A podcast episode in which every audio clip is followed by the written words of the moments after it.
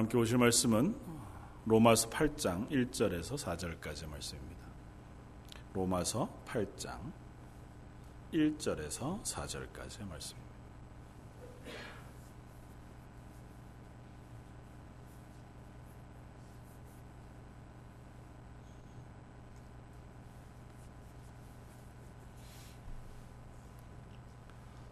자, 였으면 우리 한 목소리를 같이 한번 읽겠습니다.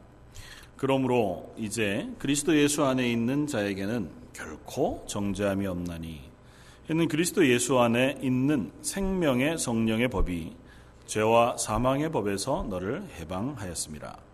율법이 육신으로 말미암아 연약하여 할 수 없는 그것을 하나님은 하시나니 곧 죄로 말미암아 자기 아들을 죄 있는 육신의 모양으로 보내어 육신의 죄를 정하사 육신을 따르지 않고 그 영을 따라 행하는 우리에게 율법의 요구가 이루어지게 하려 하심이니라. 아멘. 어, 요즘 뭐 올림픽이 한참 어, 벌어지고 있습니다. 어, 그 어, 스포츠 경기라고 하는 것은 각자 가진 어, 훈련 그리고 실력을 서로 경쟁해서 그 가운데 어, 순위를 정하고 혹은 그 가운데 잘한 것들을 우리가 평가하는 어, 뭐 그런 어, 것이 아마 스포츠 경기일 것입니다. 뭐 여러분들 잘 모르시겠지만 자녀들이 하는 인터넷 게임 그건 좀 스포츠와 좀 다릅니다. 물론 그것도 잘하는 사람이 이기고 잘하는 사람이 다음 단계 단계가 뭐 예를 들어서 1단계부터 이렇게 뭐 10단계, 100단계 이렇게 있다고 하면 자꾸 깨 나가서 다음 단계로 올라가는 거죠. 그런데 그, 어, 제가 여러분 모르는 얘기를 자꾸 해서 죄송한데 그 게임에는 보통은 게임을 개발한 사람들이 숨겨놓은 치트키라는 게 있습니다. 그러니까 어, 몰래 훔쳐보는 답 같은 거죠. 그래서 그 무슨 암호 혹은 무엇인가를 하나 열거나 어, 쓰면 이번 게임에서 거쳐가야 할 난관 같은 것들 그걸 정상적인 방법이 아니라 그냥 간단하게 클리어하고 다음 단계로 갈 수 있는 아, 뭐 그런 것들이 개발자들이 종종 많이 숨겨 놓았습니다. 어, 그런 걸 쓰면 어, 상대방보다 아니면 이 단계를 넘어갈 때 뭐 말도 안 되게 쉬운 방법으로 건너갈 수 있게 되어집니다. 왜 이 얘기를 하냐면 오늘 우리들에게 허락하신 생명의 성령의 법이라고 하는 하나님의 은혜. 지금 로마서 8장 계속 구원에 대한 이야기를 하면서 구원을 우리에게 허락하신 하나님의 은혜, 특별히 우리 가운데 성령을 보내시고 성령의 은혜 가운데 우리로 하여금 그 구원을 얻고 이루고 완성하게 하시는 것에 대해서 쓰고 있는데 그것이 마치 한편으로는 어, 그 게임 속에 숨겨져 있는 치트키와 같은 그런 은, 음, 역할을 갖다는 생각이 듭니다. 뭐, 이 세상에서 게임할 때 그게 좀 불법 같은 것도 있고 어, 정당하지 않아 보이는데 하나님이 우리에게 베푸신 은혜가 정당하지 않습니다. 하나님 저와 여러분들에게 은혜를 베푸신 것이 공평하지 않습니다. 그럼 말도 안 되는 은혜를 우리에게 허락하시는 것이고 그냥 구원 못 받는 사람 입장에서 보면 야 불공평하다. 어떻게 저 사람에게 저런 은혜를 베푸셔서 그냥 저걸 용서해 주시나? 저걸 그대로 하나님의 자녀라고 칭해 주시고 의롭다고 인정해 주시고 심지어 그를 예수 그리스도를 닮는 모양으로 성화시켜 나가는데 성령님께서 도와서 그를 그렇게 변해 에, 변하게 하시나를 생각해 보면 그거는 그야말로 어, 이 세상의 공평한 경쟁과는 전혀 별개의 문제인 것 같아 보입니다. 저와 여러분들이 얻은 구원은 그와 같습니다. 또 그것 같은 은혜를 지금도 지속해서 우리들에게 허락하시길 원하십니다. 오늘 1절에서 4절까지의 말씀 그것을 통해서 하나님 우리에게 베푸신 구원의 은혜 그것의 한 면을 설명해 줍니다. 그 면은 무엇이냐면 이것입니다. 1절 그러므로 이제 그리스도 예수 안에 있는 자에게는 결코 정죄함이 없다. 여기 설명하고 그것은 그리스도 예수 안에 있는 생명의 성령의 법이 죄와 사망의 법에서 너를 해방했기 때문이다. 우리가 정죄함이 없는 이유는 예수 그리스도 그 안에 있는 생명의 성령의 법이 우리를 그 죄와 사망의 법에서 죽어가던 우리를 해방시켜서 하나님의 구원의 은혜 안으로 옮겨 놓으셨기 때문에 우리는 더 이상 죄 있다고 인정받는 정죄함을 받지 않는다고 설명합니다. 그러면서 부가해서 3절 어, 이하의 그 어, 이야기를 조금 더 풀어서 설명합니다. 이렇게 설명합니다. 율법이 육신으로 말미암아 연약하여 할 수 없는 그것을 하나님은 하시나니 곧 죄로 말미암아 자기 아들을 죄 있는 육신의 모양으로 보내어 육신의 죄를 정하사 육신을 따르지 않고 그 영을 따라 행하는 우리에게 율법의 요구가 이루어지게 하려 하심이니라. 무슨 말인지 이해가 되시나요? 어, 희미하게는 이렇게 이해하실 수 있죠. 아, 예수님을 통해서 우리로는 할 수 없는 율법을 다 지키게 하셨구나. 어, 그 이야기입니다. 그러니까 우리의 구원, 그것이 생명의 성령의 법을 통하여 그 은혜, 그냥 딱 어, 이해하기 쉽게 당분간 생명의 성령의 법, 그걸 그냥 은혜의 법 이렇게 이해하시고요. 은혜의 법 아래서 우리로 하여금 그 율법을 완성하도록 해 주셨다는 겁니다. 구약에 하나님이 이스라엘 백성에게 요구하신 구원의 조건, 그러니까 하나님의 백성됨의 조건은 율법을 지키는 것이었습니다. 그러니까 그 베이스 안에서 지금 구원을 설명하고 있는 거예요. 우리가 육신으로는 어느 누구도 율법을 지킬 방법이 없습니다. 육신으로는 어느 누구도 어, 그 율법을 지킬 방법이 없는데 예수님께서 우리를 대신하여 그 율법을 지키심으로 완성하게 하심으로 우리로 하여금 그 율법을 지킨 것처럼 인정해 주시는 은혜를 베풀어 주신 것이다. 고 설명하는 겁니다. 음, 앞에서 이제 쭉 살펴보았던 이야기들을 한번 더 어, 우리가 확인해 보면 좋겠습니다. 6장 14절 앞쪽으로 한번 가, 가보시죠. 6장 14절 죄가 너희를 주장하지 못하리니 너희 이는 너희가 법 아래 있지 아니하고 은혜 아래 있음이라. 그러니까 오늘 본문은 이 이야기가 똑같습니다.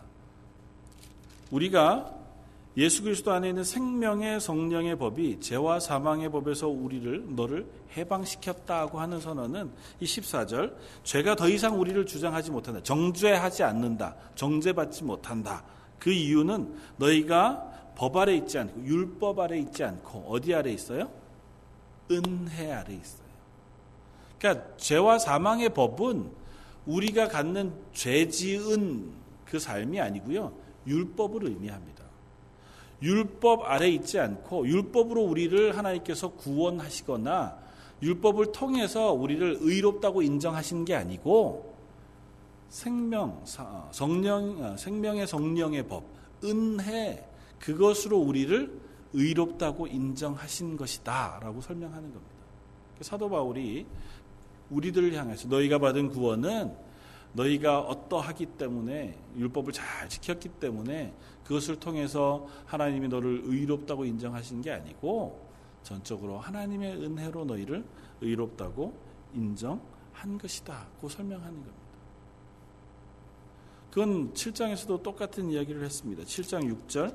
이제는 우리가 얽매였던 것에 대하여 죽었으므로 율법에서는 벗어났으니 이러므로 우리가 영의 새로운 것으로 섬길 것이요 율법 조문의 묵은 것으로는 아니할 것이다. 계속해서 하는 얘기가 뭐냐면 이제 너희가 율법 때문에 율법 아래에 있는 게 아니고 은혜 아래에 있다. 이런 얘기를 해요. 너희는 율법을 지킴으로 구원 얻는 것이 아니고 하나님의 은혜를 받음으로 구원 얻는 것이다. 그 이야기하는 겁니다. 그러면서 우리가 우리가 율법 그것을 어, 완성하여 지키지 못했음에도 불구하고 구원을 받은 것은 우리를 대신하여 예수님께서 그 율법을 완성했기 때문이다 하는 것입니다. 그리고 그 은혜 아래, 그 통치 아래 우리가 거하게 되어졌다는 것입니다. 예수님이 십자가를 지신 것은 하나님의 말씀에 순종함입니다. 그리고 우리가 그것을 통해서 구원을 얻습니다. 그러니까 우리의 구원의 한 측면 가운데 하나는 뭐냐면 하나님 말씀에 전적으로 순종하지 않아서 우리는 하나님의 구원에 이르지 못하는 죄인이 되었습니다. 인류는 그렇잖아요. 하나님 말씀에 순종하지 못해서 그러니까 하나님 말씀에 순종하지 못해서 구원을 받지 못했다. 죄인이 되었다. 혹은 정죄함을 받고 죽음에 이르렀다는 것은 구약의 성도들로 표현하면 하나님이 허락하신 말씀인 율법 그것들을 지키지 못함으로 하나님의 구원에 이르지 못했다로 설명할 수 있습니다. 하나님의 말씀이 없을 때에는 율법이 없을 때에는 스스로가 지은 죄가 자기의 죄가 돼요. 그런데 율법이 있게 되어지면 율법이 기준이 돼요. 하나님의 말씀이 기준이 돼요. 그래서 그 말씀을 지켜서 행하느냐, 순종하느냐, 그 말씀대로 사느냐, 그렇지 않느냐로 구분이 되고, 말씀대로 살면 하나님이 그 사람을 하나님의 백성으로 인정해 주셔요. 그런데 그렇지 않으면 그 사람은 하나님의 말씀을 지키지 않아, 순종하지 않은 죄를 범하였으므로 그가 하나님으로부터 정죄함을 받습니다. 맞죠? 율법의 의미는 그것입니다. 이스라엘 백성에게 하나님께서 율법을 주신 의미는 율법은 하나의 상징이지만 이 율법의 의미는 단 하나예요. 이 율법 하나님의 말씀을 너희가 지켜서 순종할 것이냐 아니면 그것을 지키지 않고 거절하여 어, 그것을 떠날 것이냐. 그래서 지켜서 순종하면 그 율법을 지켜서 순종한 것으로 인하여 너희가 하나님의 백성으로 인정을 받는다. 그러나 만약에 이것을 지켜서 순종하지 않고 떠나면 너희가 이것을 지키지 않으므로 하나님 앞에 그것이 죄가 되어 정죄함을 받는다는 것이었습니다. 그런데 우리가 계속 살펴본 대로 그 율법을 줘 놓았는데도 어느 누구도 그 율법을 만족하여 지키고 순종하여 하나님의 구원에 이를 수 있는 육체가 없었다는 겁니다. 그래서 하나님이 하나님의 아들이신 예수님을 인간의 육체로 이 땅에 보내십니다. 그리고 보내신 예수님께서 하나님이 요구하신 이 율법, 뭐 율법으로 어 이렇게 예, 대표되어지는 하나님의 명령, 그것을 완전히 순종함으로, 완전히 어 온전케 지키심으로 하나님의 요구 조건을 만족하여 순종하게 되신 겁니다. 그리고 그 예수님을 하나님께서 온전하다, 의롭다고 인정해 주시고 그 의롭다고 인정해 주신 예수님 그 의로움을 우리들에게 전가시켜서 덧입혀 주셔서 우리를 의롭다고 인정해 주신다고 말씀하시는 겁니다. 그래서 오늘 3절 4절은 어느 육신도 어느 사람도 하나님 앞에서 율법을 지킴으로 의로울 수는 없습니다. 그러나 우리가 할 수 없는 그것을 대신해서 예수님께서 그걸 지키심으로 우리가 대신 의롭게 되었습니다. 그 이야기를 우리에게 쓰는 거예요. 그리고 그것을 한마디로 표현하자면 생명의 성령의 법 아래 우리가 존재하는 것이다고 설명하는 거예요. 그러니까 우리는 전적으로 은혜 아래 있는 거예요.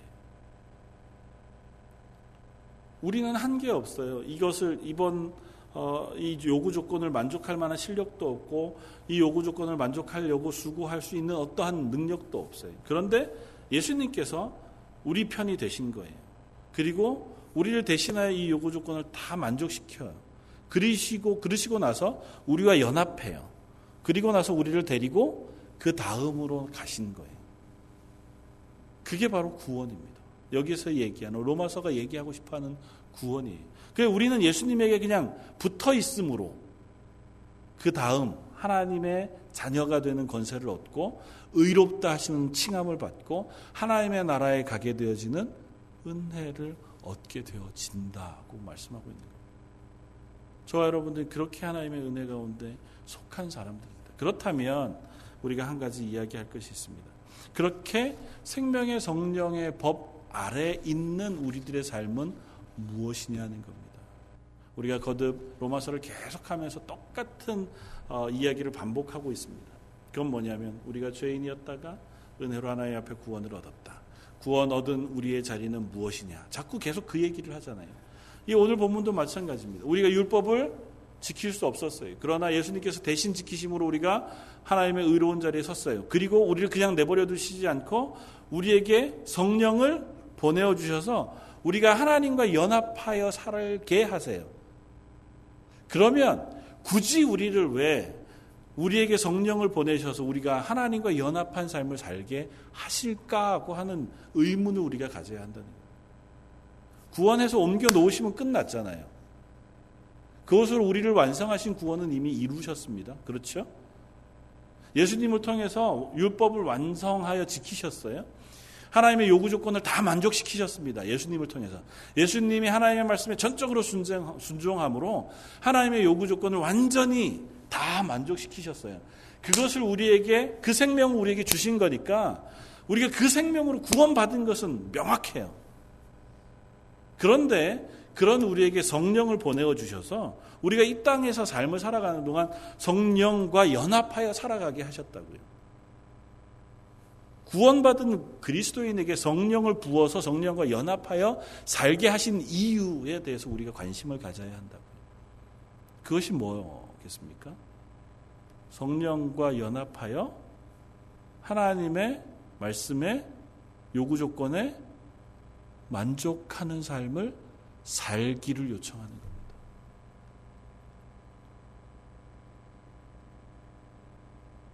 하나님의 은혜 아래 우리가 거함으로 하나님의 은혜 아래 거하는 삶의 요구 조건, 아니, 그 삶의 모습을 우리 삶 속에서 열매 맺기를 원하시는 겁니다. 그걸 8장, 어, 저기 20, 어, 에이, 죄송합니다.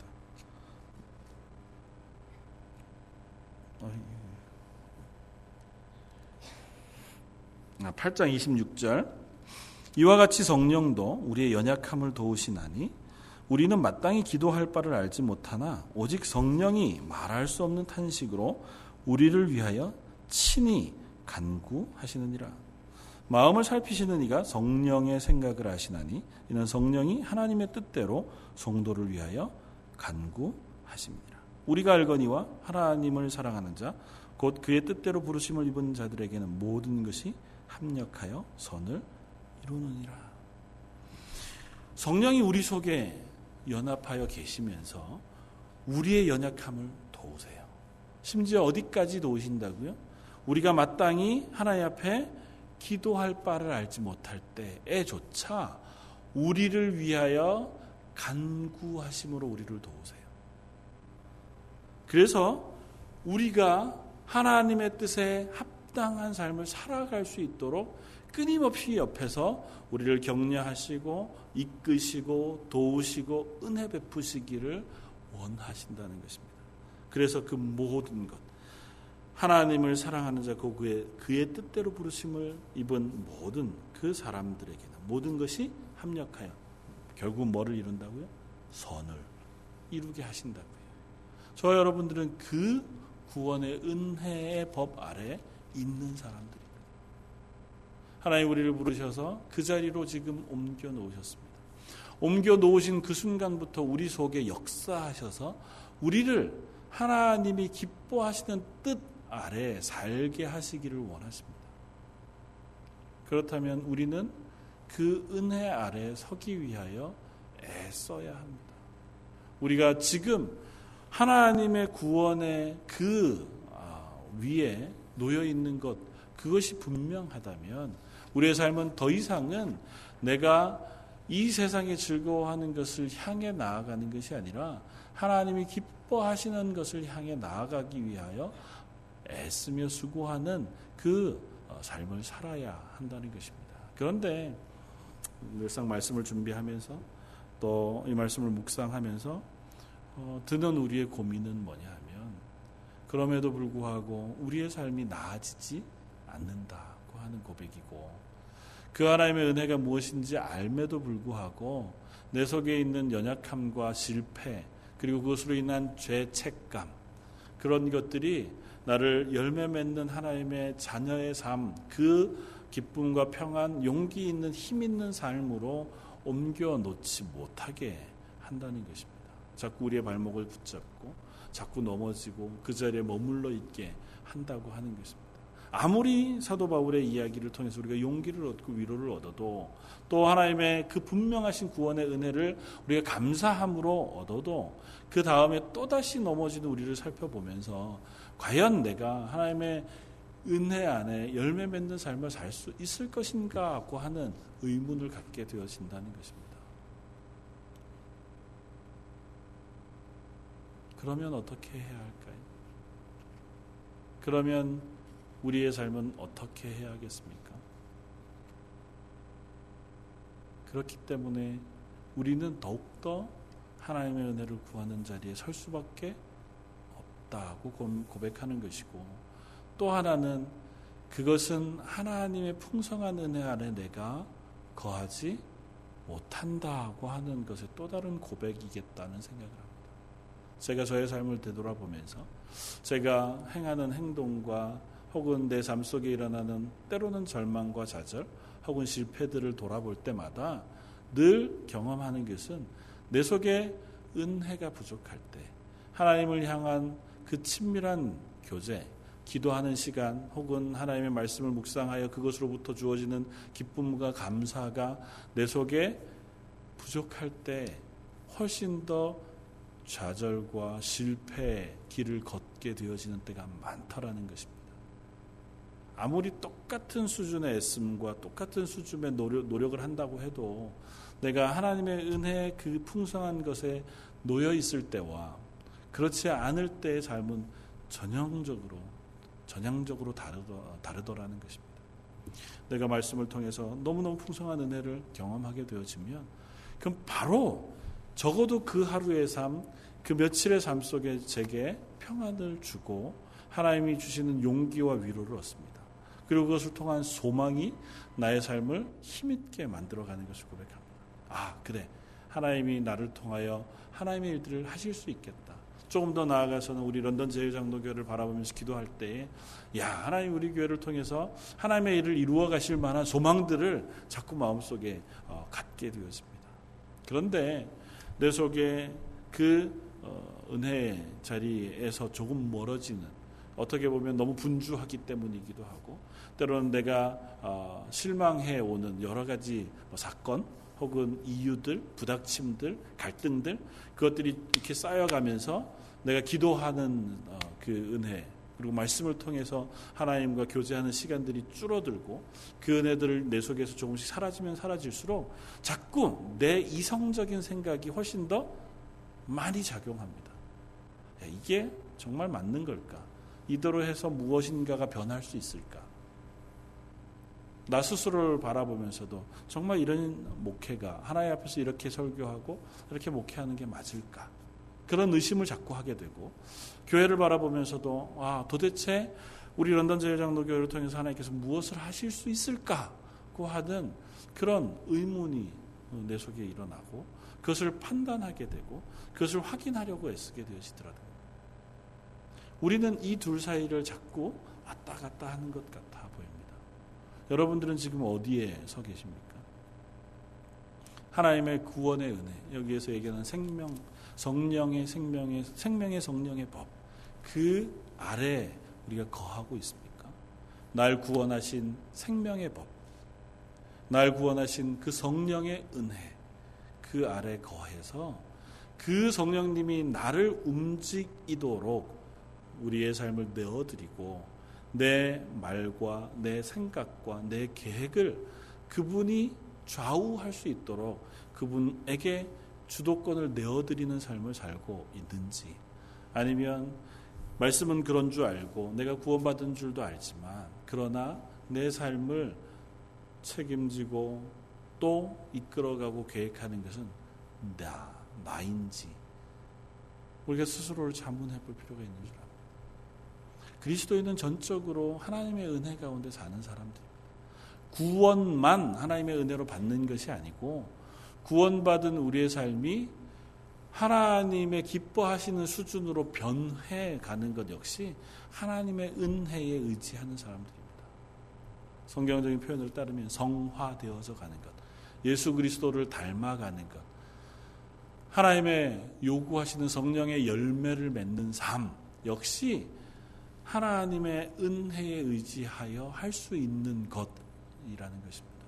분명히 얘기하잖아요. 3절에 율법이 육신으로 말미암아 연약하여 할 수 없는 그것.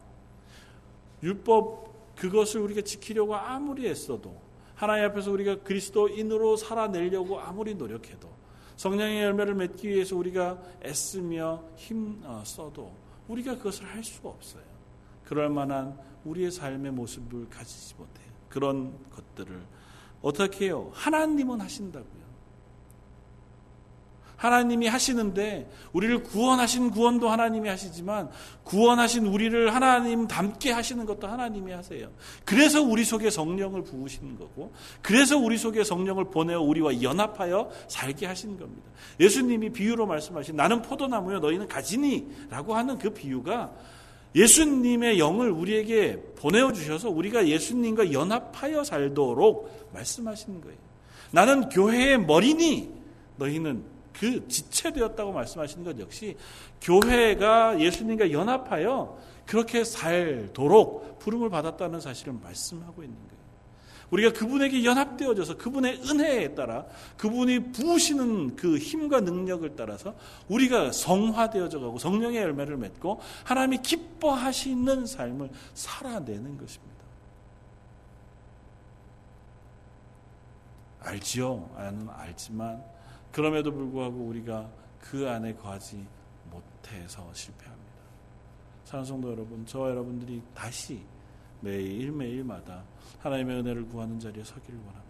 성령님과 동행하기 위해서 하나님의 풍성하신 은혜 가운데 거하기 위해선 내가 무엇을 해야 하고 무엇을 하지 말아야 할지를 자꾸 점검해 볼 필요가 있습니다. 저와 여러분들의 삶, 개개인마다 다 다르겠죠. 가지고 있는 삶 속에 내가 하지 말아야 할 것이 무엇인지 우리가 점검해 보아야 합니다. 하나님과 동행하기 위해서 성령님이 내 속에서 인도하시는 인도하심에 민감하기 위해서 우리가 때로는 멀리하고 포기해야 할 것들이 있는 줄 압니다. 뭐 다 포기해야 못하죠. 어느 순간 그것 하나 없이 살 수 있는 삶은 없을 겁니다. 그러나 하나님의 은혜를 구하기 위해서 내가 무엇은 내 속에서 잘라내야 또그 하나님의 은혜 가운데 거하기 위해서 내가 해야 할 것은 무엇인지. 일주일 하루 삼, 어, 하루 24시간 일주일 내도록 우리가 하나님과 교제하는 시간 전혀 갖지 아니하고 하나님의 은혜를 구하는 시간 전혀 갖지 않고 하나님에 대하여 생각하지 않고 하나님이 기뻐하시는 것이 무엇인지 우리가 생각하지 않고 하나님에게부터 하나님의 은혜 가운데 살아간다고 하는 건 불가능하지 않겠습니까? 그래서 그 모델이 바로 기도하는 거고 말씀을 읽는 거고 말씀을 묵상하는 겁니다. 예배 자리에 참석하는 거고 목장 모임이나 혹은 성도들 간의 교제를 통하여 믿음의 교제들을 나누는 거예요. 그 시간들을 통해서 내가 하나님을 기억하는 거고 하나님의 은혜를 기억하는 겁니다.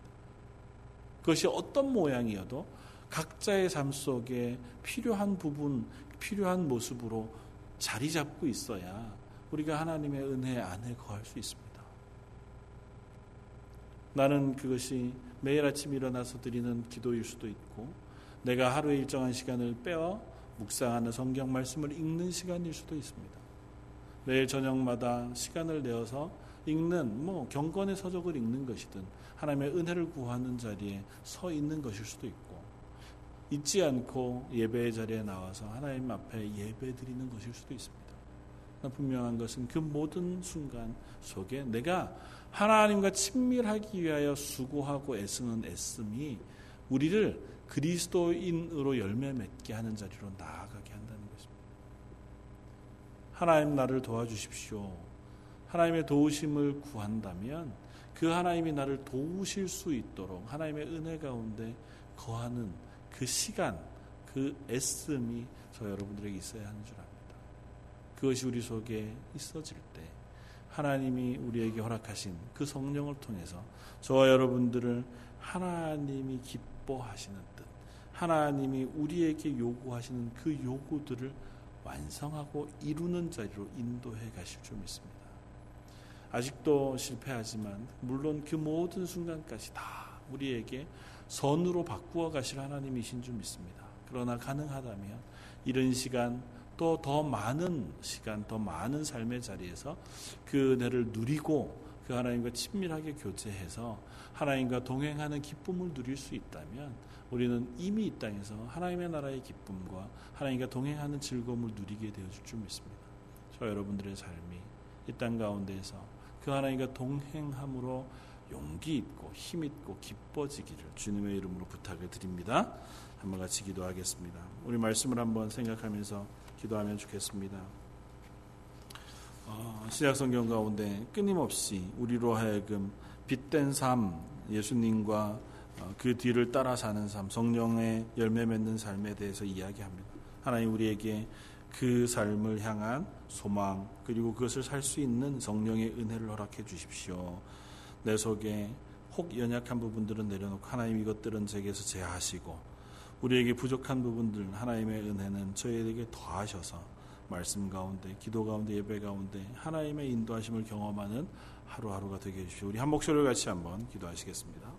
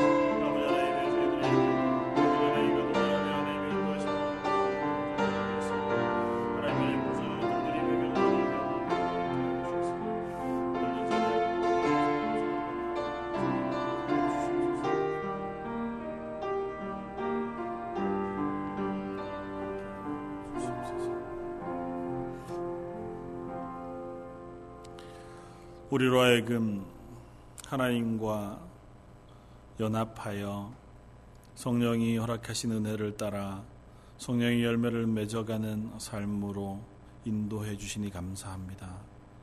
아직도 자주 절망하고 실패하고 낙심하지만 그때마다 다시 우리를 일으키시고 우리를 도우셔서 하나님이 기뻐하시는 그 삶의 자리를 향하여 다름질 쳐 갈 수 있는 저희들의 삶 되게 해주십시오. 특별히 저희 런던 제일 장로 교회가 그와 같은 하나님의 교회이기를 원합니다. 모이진 모든 우리들 가운데 그들의 삶 가운데 그들의 예배와 그들의 기도와 묵상 가운데 하나님 은혜 베푸시고 성령의 충만한 역사를 허락하셔서 그 하나님을 인하여 성령님을 통하여 하나님의 기뻐하시는 성령의 열매를 맺어드리고 복음을 증거하며 살아가는 하나님의 교회가 되게 하여 주옵소서. 오늘 모여진 모든 하나님의 사람들에게도 동일한 은혜 더 풍성한 것으로 채워주시기를 원하오며 모든 말씀 예수님 이름으로 기도드립니다. 아멘.